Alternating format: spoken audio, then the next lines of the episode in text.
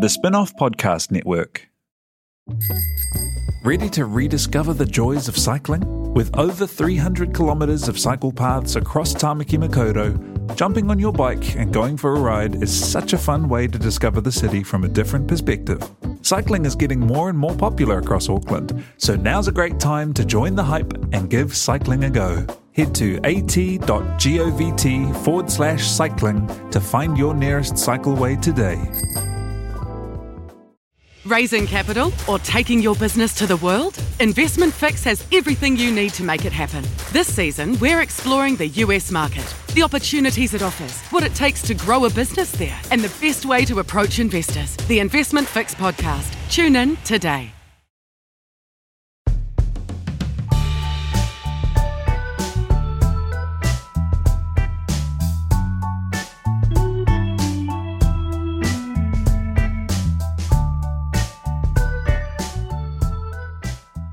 Ben, you're going to hurt someone you love, but you're doing it for the love of everyone else. Exactly. Are we recording this, Alice? Yeah, okay. Well, let's just rock in. This is Gone By Lunchtime. No mahaere mai, piki mai kakemau. Ben Thomas, I'd like to apologise to you for cutting your copy of a piece you wrote in the spin-off. Do you want to do it? You had a gag at the top. Do you want to do it now? No, it's fine. We'll just like everything else I do, I'll just slip it in organically into the podcast. Oh, I see. You prep. As if I just came up with it just at that moment. Okay. But you have practiced it that way, so it'll be good. Yeah, that's why I was late. I was just sitting in the car, like repeating it, trying to get the cadence right. Mm. Annabelle Lee-Mather, nice to see you. How are you? You too. Good. I'm wearing daytime clothes in the daytime, so obviously we've gone down an alert level, which is exciting. It's the old normal.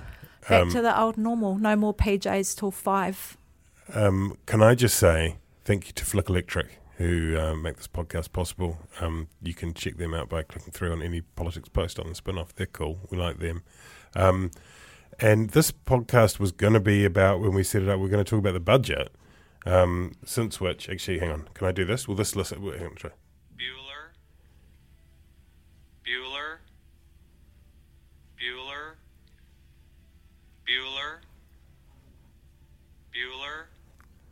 That's my first question for you, Ben, as a National Party insider. Is it Bueller? Is it Mueller, Muller, or Muller? I'm so confused. I felt like a dick all week about not, that. It's definitely not Mueller. It's phonetic. It's Muller. Is it Muller? Muller. And not Muller? Not Muller. Not like the German footballer? No, he's not some dirty foreigner. He's died in the wool, Kiwi true and blue national. Mm. He was carved out of a Kauri fence post in the National Party workshop. A suit was slapped on him and a National Party rosette, and he was put into the Bay of Plenty electorate. And they produce many different models, and that's the great thing on the campaign trail. He'll be able to be at several hustings at the same time. That's right. Which Muller will you get? Muller? Muller. Not Muller. Muller. No. What did I say? You said Mueller. Did I? No. Oh. I said Matt Ducey. No one knows what we're talking about because no one has heard of this fellow. His name is Todd. As we are recording this on Thursday morning, actually what I thought I'd do, I'll do this now. My pick is that Simon Bridges is definitely going to remain as leader. My pick is that Todd Muller is definitely going to take over from Simon Bridges as leader. Alice, can you just cut out one of those when we put this live on Friday? Wait. I agree. Right. What do you think, Ben? Yeah, that's what I've been saying all along. The challenge is going to happen in an emergency caucus meeting on Friday morning. It seems all but sure that it will be a ticket of Todd Muller and Todd Mueller and Todd Muller with Nikki Kaye as Is would it Nikki be deputy. Kaye or Nikki Kaye? Kanye.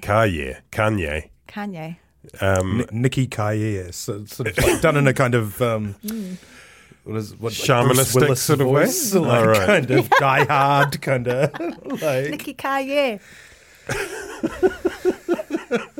I feel like this is a special Paul Simon record that's about to be loosened upon the world, versus the incumbents who are Simon Bridges and Paula Bennett, sometimes pronounced Paula Benefit. Yes, that's a tricky one too for everybody. Or Paula Benet in France.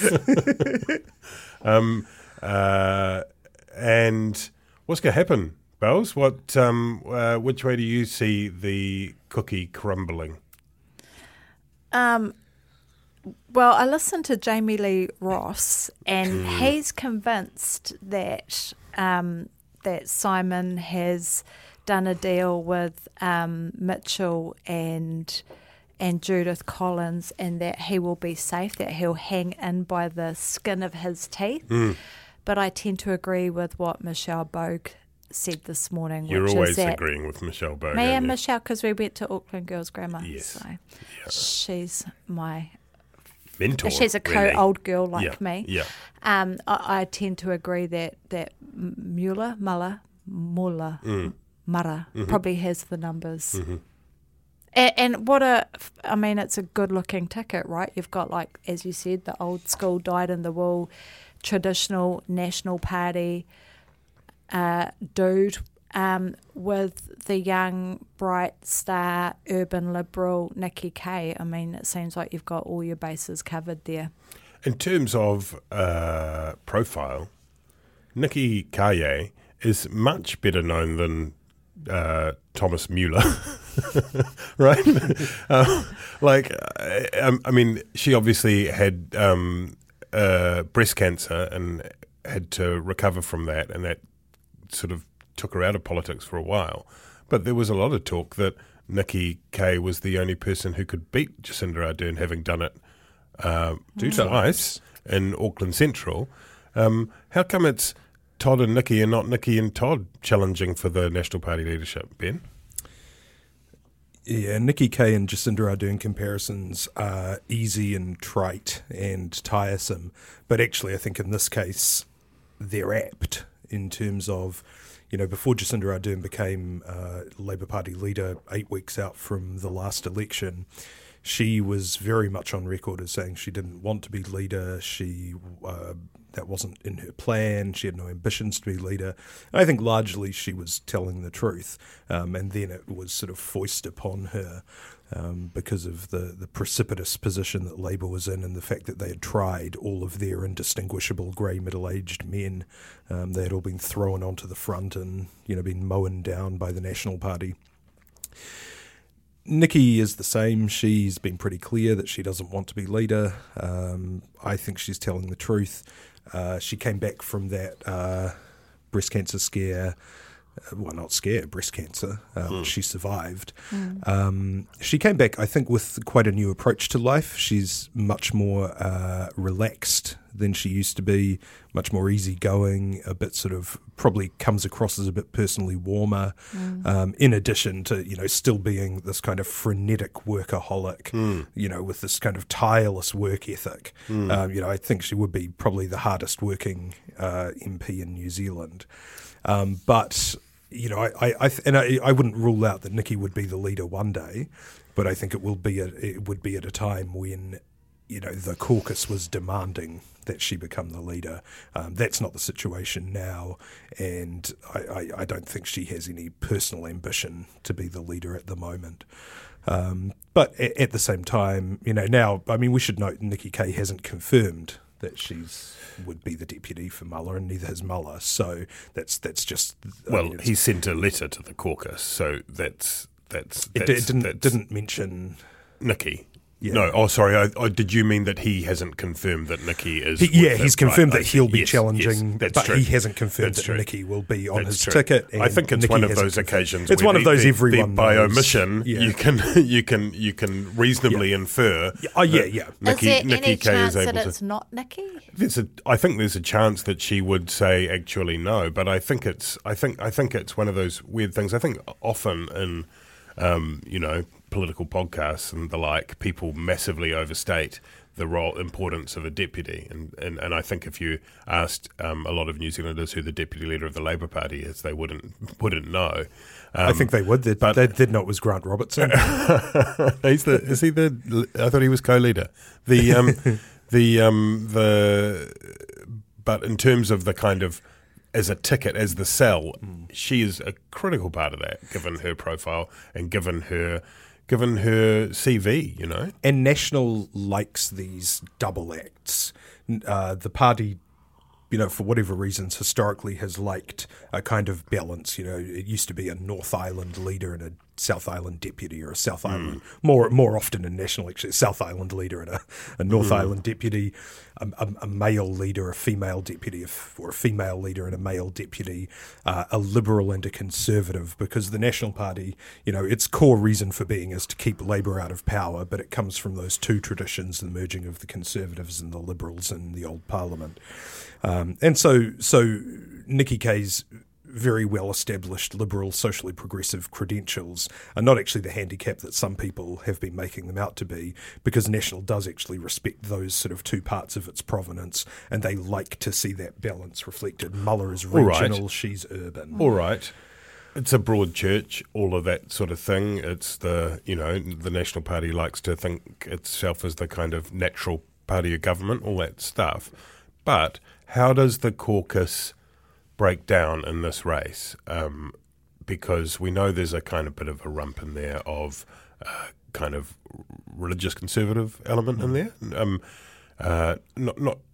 We can overstate that, of course, but there is a group, and presumably they coalesce with the more sort of your standard kind of conservative, you know, Tory type branch, and then Muller and Muller and Nikki Kaye represent a kind of more, for want of a better word, a more liberal or more progressive part of the party. Is that how it breaks down, or is that too simplistic? No, I think that's simplistic. Muller is a conservative. He's a social conservative. He voted against abortion reform.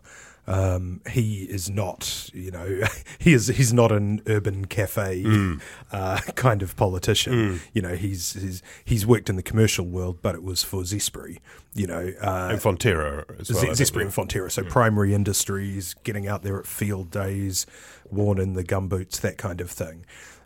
You know, even if he is the kind of regional guy who has, you know, a $300 swan dryer and $150 red band gumboots, he's still rural and regional. And so I don't think there's that clear opposition between socially conservative Bridges and progressive Muller, because Muller is not particularly progressive. Kaye is, that's hence that balance and kind of act. I think where the deputy issue comes into it, because again, I think you're right. Often the role of the deputy is overstated. You know, it doesn't actually add that much to the campaign. But where it might come into this is there is, you know, a couple of years ago, I wrote a, as it turned out to be, extremely wrong column for the spin-off about how Paula Bennett... Did anyone vandalise your copy and take out the owning power? Was that one molested? No, I mean, then it would have come in handy, because it turned out I was wrong. Right. But I predicted that Paula Bennett would go before Bill English because of the dissatisfaction within the caucus. And that dissatisfaction has grown. Paula Bennett is not a popular deputy. There's a lot of misgivings in the caucus about her and about the sort of roles that she's assumed for herself, including campaign chair. And just as I think there is a perception in the caucus that Bridges is a drag on the National Party vote, there is probably another perception as well that Bennett is a drag on Bridges even further. So I think that is the reason for the ticket challenge. Last time there was a leadership challenge, Bridges replaced English. Bennett, the great survivor, stayed in as deputy. That's why that's not an option this time. Why is she unpopular, Ben? I think there is probably a perception in the caucus that Bennett, since she was promoted by Kaye to, since she was promoted by Kaye out of MSD and into what she saw as a slew of sort of more economic and more technical portfolios, probably hasn't performed at the level commensurate to the responsibility that she is asked for. And I think that also includes her work as policy chair for National in their election campaigns, and as now as campaign chair. And, you know, her style is polarising as well, you know, a word that we're hearing a lot of right now. And a lot of the deputy role is actually that liaison with the caucus, you know, making sure that everyone's happy. And Bennett's not bad at that, but, you know, she certainly has a lot of fans. She's very good at cultivating loyalty within her own staff, within her own office. She's brought a lot of key staff into that leader's office with Bridges, but it would be fair to say that she is not a widely popular deputy, and probably counts against Bridges in this contest. Let's talk a bit about how we got here. Why, Annabelle, are National confronting a leadership contest in the first place? What is it about Simon Bridges' performance? One of the things that he said, and it's hard to argue with it, is that all of the political oxygen has been soaked up by the leader, who's been giving kind of, you know, from his point of view, there have been like daily speeches from the throne, you know, and you've got an emergency mode with quite properly you have the Prime Minister addressing the nation routinely. Normal politics stops. What could he have done differently? Do you have sympathy for Bridges in this mess? I do have sympathy for Simon Bridges. I think you'd have to be a pretty callous person not to have sympathy for anyone in his position. He obviously, is passionate about the National Party and feels that he can make a strong contribution to the country. Obviously, as a descendant of Ngati Maniapoto, I like the idea that there is a Māori man leading the National Party, but the Jacinda Ardern COVID-19 stuff aside, he was already sliding and there were some little peaks here and there, but he just has, I think his weakness is his soft skills. And an inability to understand what people's real concerns are and play to them, and equally how to not come across as someone who's just barking at every car going past. I mean, people say that being in opposition is the hardest job in politics, and in some ways it is, but it's also quite... it's a lot easier to throw stones than it is to actually have to come up with solutions. And I feel like when he does throw stones, he's not actually hitting the target. I think that while it's true that, you know, all politicians around the world are, you know, any government in crisis tends to have a lot of support, and, you know, we're seeing crazy stuff like how popular Trump is despite his abysmal response to COVID.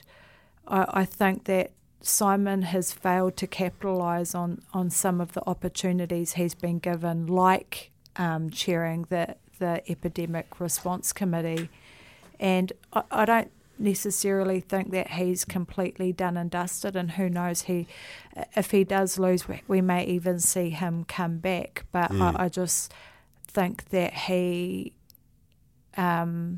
he's just out of step with the rest of the it's such an intangible thing, but whatever it is, he isn't tapped into it. Weirdly, one of the things that I noticed is that when he gave rounds of interviews yesterday morning and he strategically decided to out the challengers. He didn't name them, but he was the one who announced that the coup was on. You know, he seized the initiative. He kind of, if it's a game of poker, he called the hand. You know, in that interview, I thought he was really strong, and it reminded me of some of his interviews after the whole Jamie Lee Ross, your man, Annabelle, your mentor, your spiritual guide. When he, after that whole affair to Jamie Lee Ross, he Bridges was quite strong then too. It's kind of this weird, it's kind of almost this paradox that when his back's against the wall, he, you know, and you know, we know his wife called him a street scrapper or whatever, and I don't know if that's true, but he does seem to rise to those moments, and it's kind of weird, and you kind of think, shit, if he could somehow channel some of that flow. I sort of wonder, sometimes I wonder whether he's got a bit of a case of the thing that you saw sometimes with David Shearer, where you could almost imagine him second-guessing himself, editing his own line of speech, you know, that kind of, that when the brain is moving at a different pace to the mouth and your advisors are imagined in your ear or on your shoulder. I don't know. I do wonder sometimes with him too if instead of really going with his gut reaction or what he genuinely believes or what he really knows is the right thing to do, if he's constantly kind of projecting out and thinking, what is it that these people want to hear? Right. What about this side and what about that side? And I've had conversations with him about Ihumātao and stuff, and I think that, you know, underneath it all, he does know that, you know, it's a righteous stand that they're making out there, but that doesn't translate well with national. That'd be a flex, for Simon Bridges to go to Ihumātao on Friday ahead of the caucus vote. Well, I guess what it comes down to is, you know, he in those moments when you see him with his back against the wall, that's probably genuinely him, unfiltered, not overly strategized or overly thought through. It's like his genuine, not this from is the what, heart this kind is of what politics. The leader of the National Party is meant to say at this moment. And you're looking very sceptical there, Ben. Yeah, Ben doesn't like this line of thought. Yeah, I'd have two observations about that. The first is I think that he does. I think he has this sort of idea of how he wants to project. That's always in his mind. So, and that's where, you know, I thought the disastrous moment of that poll result was when he made the wisecrack about the Prime Minister's hair, you know, about the dyeing or whatever. And look, you can tell. He was led into that. Of course he was being needled. But remember, it's only about a year and a half ago since he was, you know, goaded into talking about the non-gender specific baby of the PMs or whatever. You've got to learn from this sort of thing. Yeah. If Simon Bridges hasn't figured out by now that Tova O'Brien is trying to trap him into saying something embarrassing on the news, then you know he's got to be a bit of a faster study than that. Mm. So you've got to learn to adapt like that. But the thing is, I think that he believes that, you know, he's got to show himself and his sense of humour and his personality or whatever that politicians have in their minds. You always hear this from opposition leaders. They say, you know, the public has just got to get to know me. Mm. Well, look, on a personal level, you know, whether Simon Bridges is likeable or whether Jacinda Ardern is likeable are subjective matters. You might think they're likeable, you might not. On a statistical population level, it is a fact that Simon Bridges is not likeable. You know, there are most people are quite likeable. You know, it's the same, I guess, it's the difference. Let me put it this way, you know, when you say that, you know, somebody is likeable, but then you try and translate that to being likeable to the whole population of New Zealand for an election campaign, that's the same way that most of us think we can, you know, make our friends laugh and that we're funny people, and then go and do a stand-up open mic night, right? And you find out that it's a very different skill set.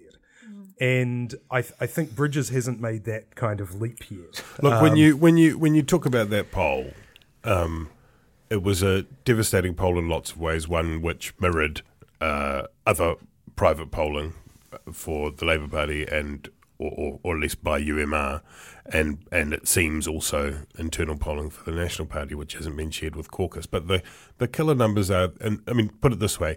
According to their Reid poll for NewsHub, 3 in 10 New Zealanders would vote for the National Party, which is, you know, that's less than 1 in 10, less than 1 in 20, less than 1 in 20 would want Simon Bridges to be Prime Minister, and that's just. I mean, if you're a member of if you're a National MP, you just look at that and you go, well, that's. Is that survivable? And the interesting part of that is that you would have thought that the people who wanted Simon Bridges to be Prime Minister would be the more hardcore National Party supporters, right? You know, who were still in that 30% that remained after they lost, 15 or whatever. Yes. You would have, your instinct would be, people who are in the middle wouldn't that be like, number I want stays Bridges strong. To be the Prime Minister, right? Yeah. So you'd think that it wouldn't have dropped much. Yeah. So I think that is a bit of a key that, he has performed badly. And look, of course, he's unlucky here. He wasn't sliding before COVID. In fact, he was poised to become the Prime Minister of New Zealand. On the previous three Colmar Brunton polls, he was in pole position. Yeah. Now his numbers still weren't great. By the way, his personal numbers weren't. His personal numbers weren't, but National was holding steady. Yeah. There was every chance he would be our next Prime Minister, and it looked like 40 was a ceiling. It looked like 40% was a ceiling or a floor. Yeah, a ceiling and a floor, like a whole house. Yeah. It was a house. But, and you'd expect that because National really successfully consolidated the centre-right vote in 2005. They crushed United Future. They crushed ACT. They diminished New Zealand First. They really created a large super party in an MMP environment, which has held very steady since. So to drop to 30%, because it's not like when Labour drops to 30% in the Greens go up to 10, right? These are voters who have left the centre-right, crossed that median strip, and gone over to support a centre-left government. So that, so this is worse. It is. For National. But also those are people 30%. Who are going to go back. When the recession bites or, pick your own cliche, they're going back, and the question for, it's as you put it in your column for the spinoff.co.nz this morning, Ben, the question is whether or not Bridges is a net gain or a net loss to that move. Because there is a reasonable argument to be made that those people are moving back when it starts to get really fucking bad out there economically, as it will, as no one would really deny. And there is a reasonable argument to be made that a tub of lard would bring more people back to the National Party as leader than Simon Bridges. Which brings us back to Todd Muller, right? Yeah. A sheepdog with a National Party rosette, we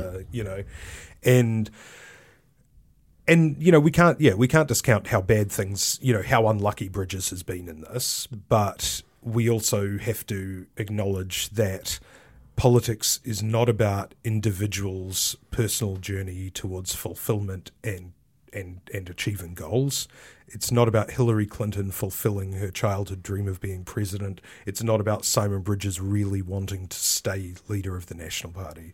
He may well remain the leader, but that can't be the reason. And the fact that he has suffered bad luck can't be the reason that you would keep him on, because everything has changed. A lot of people will come back to National in the medium term. So long term is a massive 4 months away, which is the election. Short term is 1 month. Medium term is 2 to 3 months. In the medium term, unemployment is going to be catastrophic. It's going to hit up to 10% by September. I think that's a conservative estimate. One thing to remember is that when we have 3.5% unemployment in New Zealand, that's basically zero. That's basically everyone who wants a job, apart from a tiny, tiny core of long-term unemployed, are in work, and then that 3.5% just reflects people on short-term breaks between jobs. So when you're talking about going from 4.2%, as we were in January, up to 10%, that's not 3 times as much unemployment as we had in January. That's 15 times as much unemployment. It will be a very, very different country. And you could argue about whether this helps or hurts Labour. If Labour have been searching for the missing million of unemployed voters and marginalised people for a long time, and if you can't find them, make your own, right? Get 500,000 more people on benefits. That should help the centre left, but people will come back, or will leave Labour. Whether they come back to National will depend on how much they personally like the leader, what sort of credible alternatives being offered. And then the other thing is the self-fulfilling prophecy of the polls, which is if 3 months out, Nationalists still not in a position to form a government, at that point, people who bitterly oppose Labour and blame them for job losses and think that they're not handling the economy well and see David Clark still somehow in a ministerial position have a few options. They can vote for National to keep their numbers up in opposition. They can vote for Winston Peters in New Zealand First to act as a handbrake on the Labour government, or they can vote for ACT to sort of stiffen the spine of ideological resistance to the government. We've seen all of those scenarios play out before. And if they go for those two latter options, then National, could decline even further. Then you might be... You've got a 2002 scenario. 2002 scenario, yeah, where they plummeted to 21% under Bill English. Well, that's a thorough thesis. Hello there, Simon Pound here from another spin-off podcast with a little bit of cross-promo for you. If you might be into the stories of Aotearoa's most interesting entrepreneurs and innovators, you might like to check out Business is Boring, the podcast I host that reckons it's anything. But if that sounds like a bit of you, it's available through the spin-off or wherever you find your favourite podcasts. Hey, if you love the spin-off, the best way to show it is to become part of the spin-off members. It's fun that helps keep us free and accessible to all without a paywall, and it funds some of our most important and respected journalism. Let's talk, because we should, also a bit about the government, because while it's pretty hard to argue anything other than the group of senior ministers and senior staffers have done a kind of outstanding job in terms of leading and policy making and communicating in the aftermath of the unimaginable COVID crisis, there is equally what looks like a fairly shallow talent pool around them. And if you were the National Party, you can point to a lame duck Health Minister, who you mentioned, David Clark. You can point to a Deputy Leader of the Labour Party in Kelvin Davis, and Tourism Minister, who is being roundly attacked by a tourism industry. And we could debate whether or not that's reasonable. And you've got a Minister of Economic Development and Minister of Transport who is responsible for Kiwi builders and had to give up on the light rail. I mean, there's a certain... You sort of feel as though there's a little bit of a triumvirate in operation with Labour that has done, I think, an outstanding job. You look at Jacinda Ardern, Grant Robertson, David Parker. Chris Hipkins has performed really well, I think. But you quite quickly move to... I mean... As it starts to get back to business as usual a bit, these ministers who are being kept from appearing at the Epidemic Response Committee, ministers who have been sent a memo that tells them they don't need to, that they shouldn't appear in interviews, and they can dismiss rather than explaining. Is that a problem? Is that a problem for them, do you think, Annabelle? I think... that email being leaked was definitely a problem for them, and I'd be interested to know who did it and why, and if anything has been done to identify who it was. I think the wording of that email was really unfortunate and obviously not meant to make it into the public,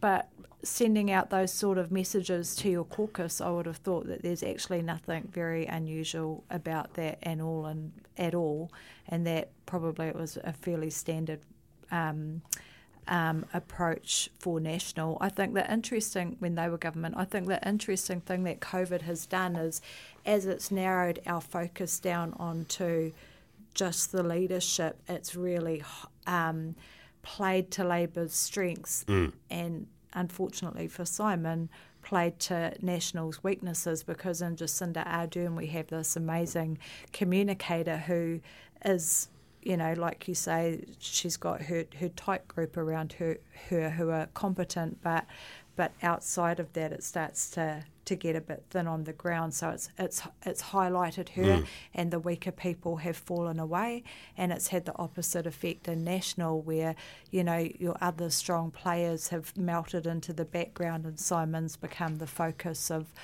all the media attention, which has also probably added to the public's dislike of him. And it's certainly a difficult line to run as an opposition, that as soon as you start drawing attention to the talent pool around them, it's almost as good as saying we've lost the battle for having a strong leader, right? Yeah, absolutely. And we've seen oppositions try and do this before. Labour kept trying to do it when they had poor leaders, or leaders who didn't connect. You know, look at the team. Yeah.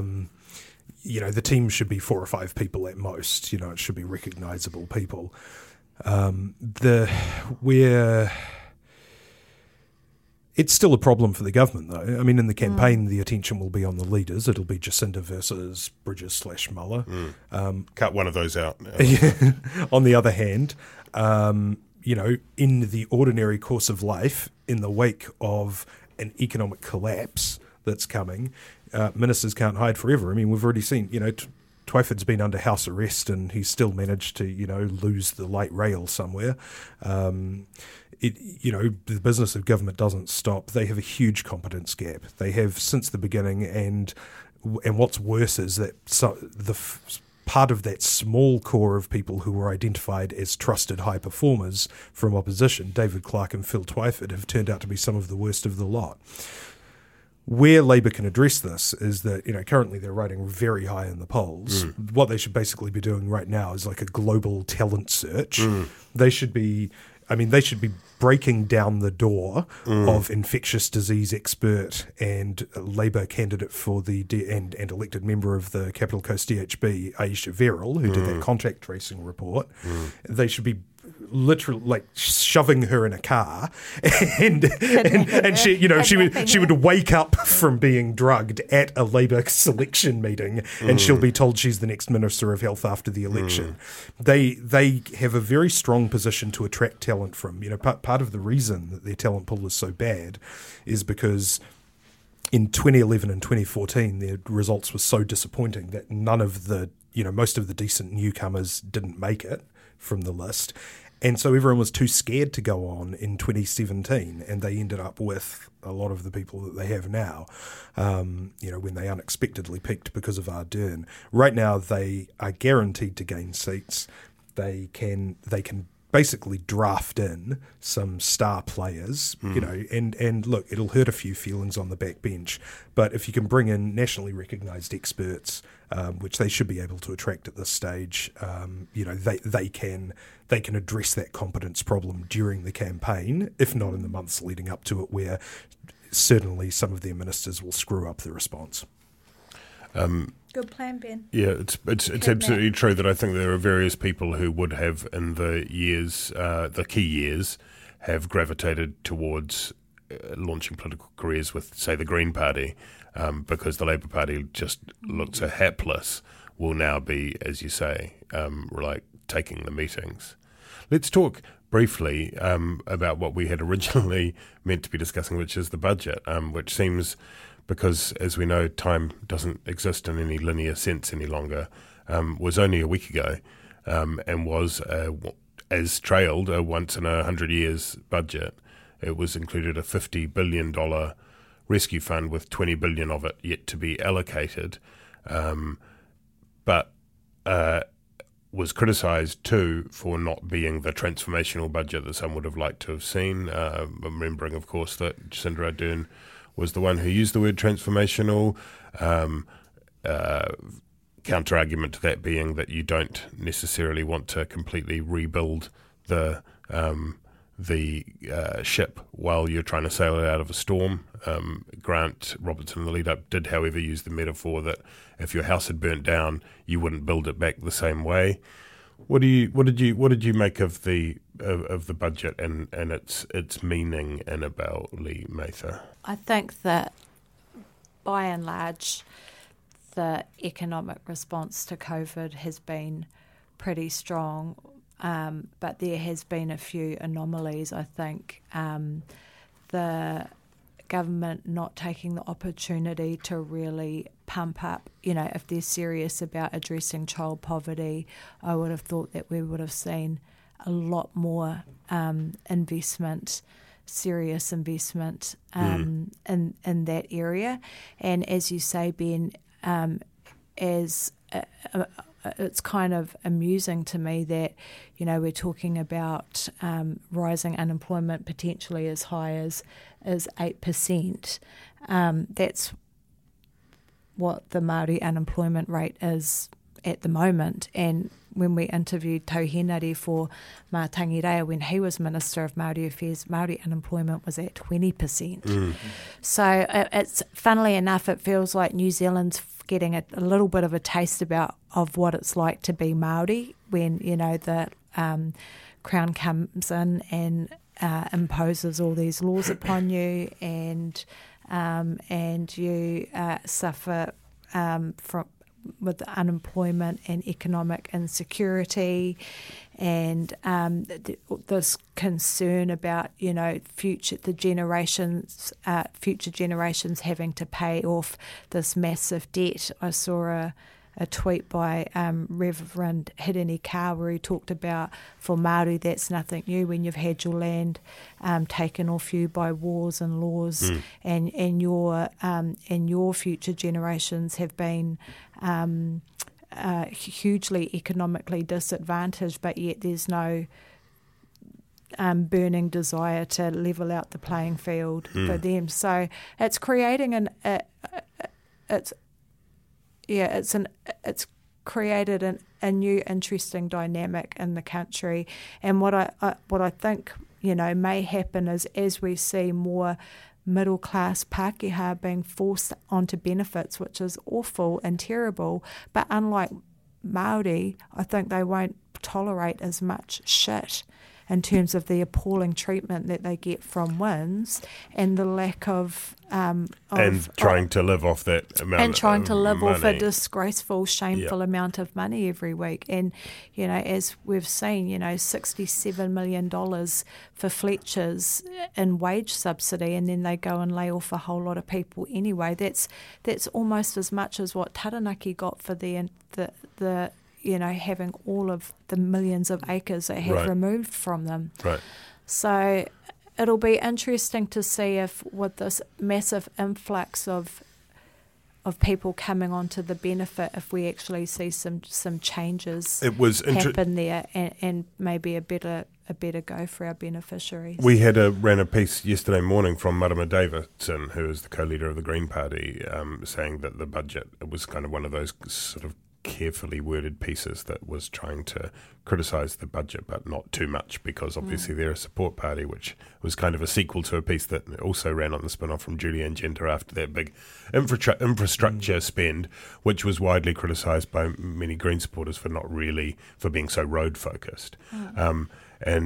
The piece yesterday got a bit lost in the middle of the national coup and other things, but it does... it will be interesting to see how it plays out going into the election and how hard the Greens will push on that, because benefits went up by $25. That was one of the first things that was done. Yeah, that's true. But not in the budget didn't see any other lift in benefit levels. We had an advisory group that suggested that the entire welfare system was completely outdated and failed, you know, and the vast majority of their recommendations were completely ignored. Yeah, it sort of seemed to get filed, basically. I mean, it's to your point a bit, Ben, about where some of the vote might go for in terms of on the right, how much of it might go to New Zealand First. The Greens are going to run a campaign that is, if you want the Labour Party to be what you thought they would be, rather than centre, you have to vote for us. But... it's going to be a hard argument. That's a hard argument because they're already there. And Labour already runs a government qua sine non, the Greens. Very good. Thank you. Well done. Just take a moment. bit of lockdown Duolingo. Yeah, the Labour already can't pass a budget without the Greens. You know, the Greens, it's hard for them to argue that they will have more influence if they have 7% or 8% or whatever. There is an argument that if New Zealand first are gone, the Greens have more sway. Mm. But it is absolutely if the personalities in the Green Party were some of the personalities in New Zealand first, then they would be kicking some shit up, right? They would be saying, "Where's our stuff?" You know, instead they send out quite polite press releases a lot about a win for blah blah blah, and you know, I mean, James Shaw got the carbon zero bill through. You know, that's which included negotiations with Todd Muller, who you know, which is something. But I don't know. What do you think, Annabelle? Do you feel like it's if you were advising the Green Party, would you start withholding support for some things, start making a song and dance, or would you do same old? Remembering they did get over 5%. What did they get in the new sub poll? Like nearly 6%, I think. Whereas New Zealand First was 2.5%.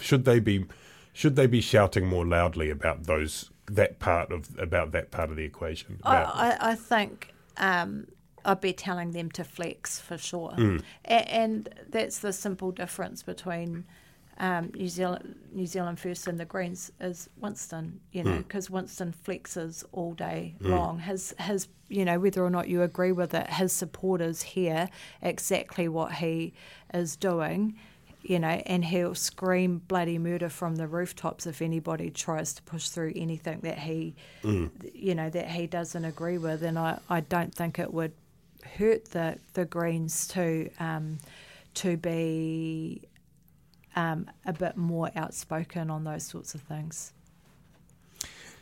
Yeah, and Shane Jones as well, obviously. I think part of the problem is that the Greens don't have a single MP, certainly not at that ministerial level, who has both the temperament to kind of stir things up and also the experience and knowledge of the system to know how to do that. So Marama obviously can be very oppositional, but I think tends to get a bit lost in process stuff. She isn't very good at navigating the environment within Parliament, it doesn't seem.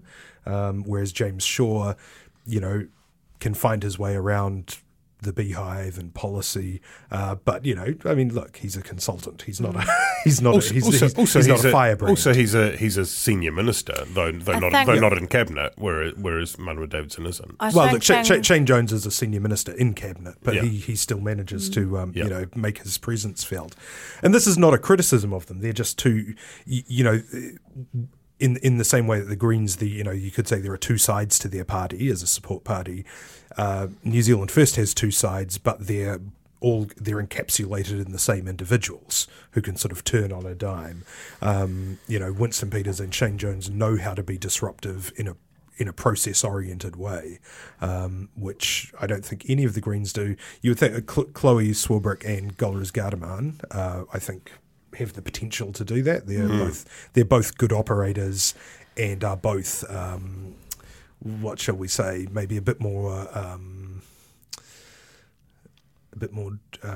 find a good Latin term. Latin. Sine qua non. Yeah, a bit more maybe driven to differentiate the Greens than some of their other ministerial colleagues. Part of it too is just flying hours. Like the Greens have never been in government before, and you know, I do think that, you know, it's such a shame that Metiria isn't in Parliament at the moment, because I feel like that's definitely the role she would have taken, and had she been the Minister of MSD, that I think there would have been a lot more in the budget. Certainly an interesting kind of thought experiment to imagine what Russell, Norman and Metiria today would be in that grouping. Hey, speaking of smaller parties, there's also the Māori Party, who are starting to take a kind of unexpected form in a way. We've got Debbie Ngāti Wā Pākehā, a co-leader, who's now co-leader with with John Tami Here, which, I mean, we haven't talked about that because it's one of those things that every, you know, that would have been quite a fairly big political story. It just got overwhelmed by everything else. How's that going to work, Annabelle? Yeah, it's interesting because the Māori Party have always been able to sell themselves as the party of resistance, as the party who took the ultimate moral stand and voted against the foreshore and seabed legislation. Forged out of that resistance. And now they're being led by someone who voted for that legislation. So it'll be interesting to see how they spin that one out. And there were, one of the few missteps or U-turns or whatever you want to call it was over tangihanga. I mean, it was tangihanga and funerals, and the numbers were changed, but the most compelling part of the backlash against that came from Te Ao Māori, in terms of saying, you've got to be kidding, 10 people at a tangi when you can have 100 people at Leo Malloy's, debauched waterfront pub. I don't know. There was talk during that could create a backlash, but are those Māori seats now basically done and dusted? Is it a royal flush for the Labour Party again? I wouldn't want to say it's a royal flush because there's still a little bit of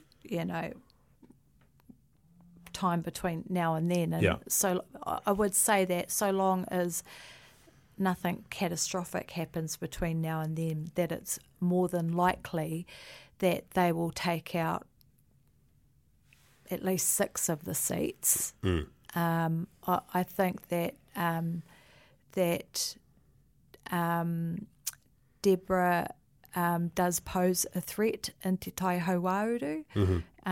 She's a very strong candidate. She's getting a lot of airtime. She's a great communicator. She's popular. She's on the front line. I understand that Adrian Rudafe is a strong electorate MP. But I do think that if there are any weaknesses in within those Māori seats for Labour, that could possibly be it because she is such a strong candidate. We've probably been talking long enough, so should we wrap it up? But just quickly, Annabelle, you in your multi-award-winning acclaimed television programme, The Hui, you've got something on the RMA changes that are being rushed through? We do. We've got a nice story with Ngāti Te Ata, who their matriarch, who's obviously passed away now, the late Dame Ngāniko Minhinnick, she sort of spearheaded the drive to have Māori values enshrined within the RMA, like kaitiakitanga and the need to consult with Māori and the treaty and all of that stuff. So they're concerned because the government is proposing legislation to fast-track the RMA process by sidestepping it altogether so that they can get their shovel-ready projects underway. And if that happens and there's no consultation with Māori, then obviously that is a huge issue and an explosive issue. So especially coming after some of the uproar around that Alert Level 2 bill, the public health bill that was rushed through in 48 hours, which included in its original form some wording that was very concerning about warrantless entry on marae. Which, of course, for Māori just brings back memories of the, raid in Te Uriwera as a result of the Terrorism Suppression Act. So long as nobody tries to put any funky-ass legislation through like that, I wouldn't think that Labour has too much of a problem in the Māori seats. But anyway, Ngāti Te Ata just talk about their concerns around the RMA. It's obviously still going through Cabinet, so there may be some changes, but it hasn't been clarified yet what provisions are going to be made for Māori consultation within that fast-track process. With that fast-track process, I mean, the easiest way around that for the government is to partner with iwi on the shovel-ready projects. I think there's been a bit of concern around that from the finance minister's comments in his speech that they might just be basically going to local government and government agencies to spend all of this money, which, if you think about it, is not really the seat of the kind of forward-thinking, modernising the economy, new ways of doing things, innovation that they originally sort of trumpeted for this fund that now turns out to be $3 billion. And you would think that you'd be getting the iwi in to help on regional development there. Well, it's definitely boom time for shovels. Just everyone's just getting shovels. I've got a shovel and in my car. There's also hammer ready. I'm ready for the new economy. Are you hammer ready? I'm hammer ready. And then play out with hammer time there or something. Yeah. I guess just end the podcast. Yeah. What have you got on this weekend, Ben? You seem to be on every time I turn on the radio or the television. There's Ben Thomas being an expert commentator. I think I'm on The Nation. Oh yeah, and Q&A on set. Really?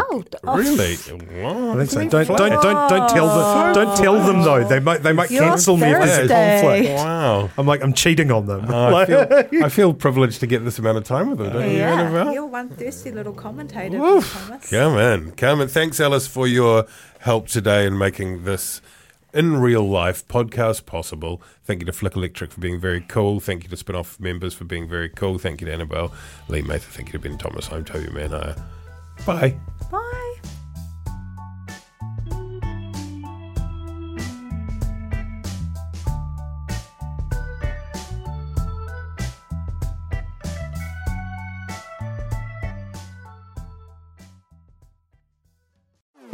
Hello for lover. I'm Madeline Chapman, editor at The Spinoff. If you have the means, consider supporting our high-quality journalism by becoming a Spinoff member. Sign up now at thespinoff.co.nz/donate. Kia ora e te iwi, Te Aihe Butler here, podcast manager at The Spinoff. If you enjoy listening to our podcasts, consider supporting our mahi by signing up to become a Spinoff member at thespinoff.co.nz/donate. The Spinoff Podcast Network.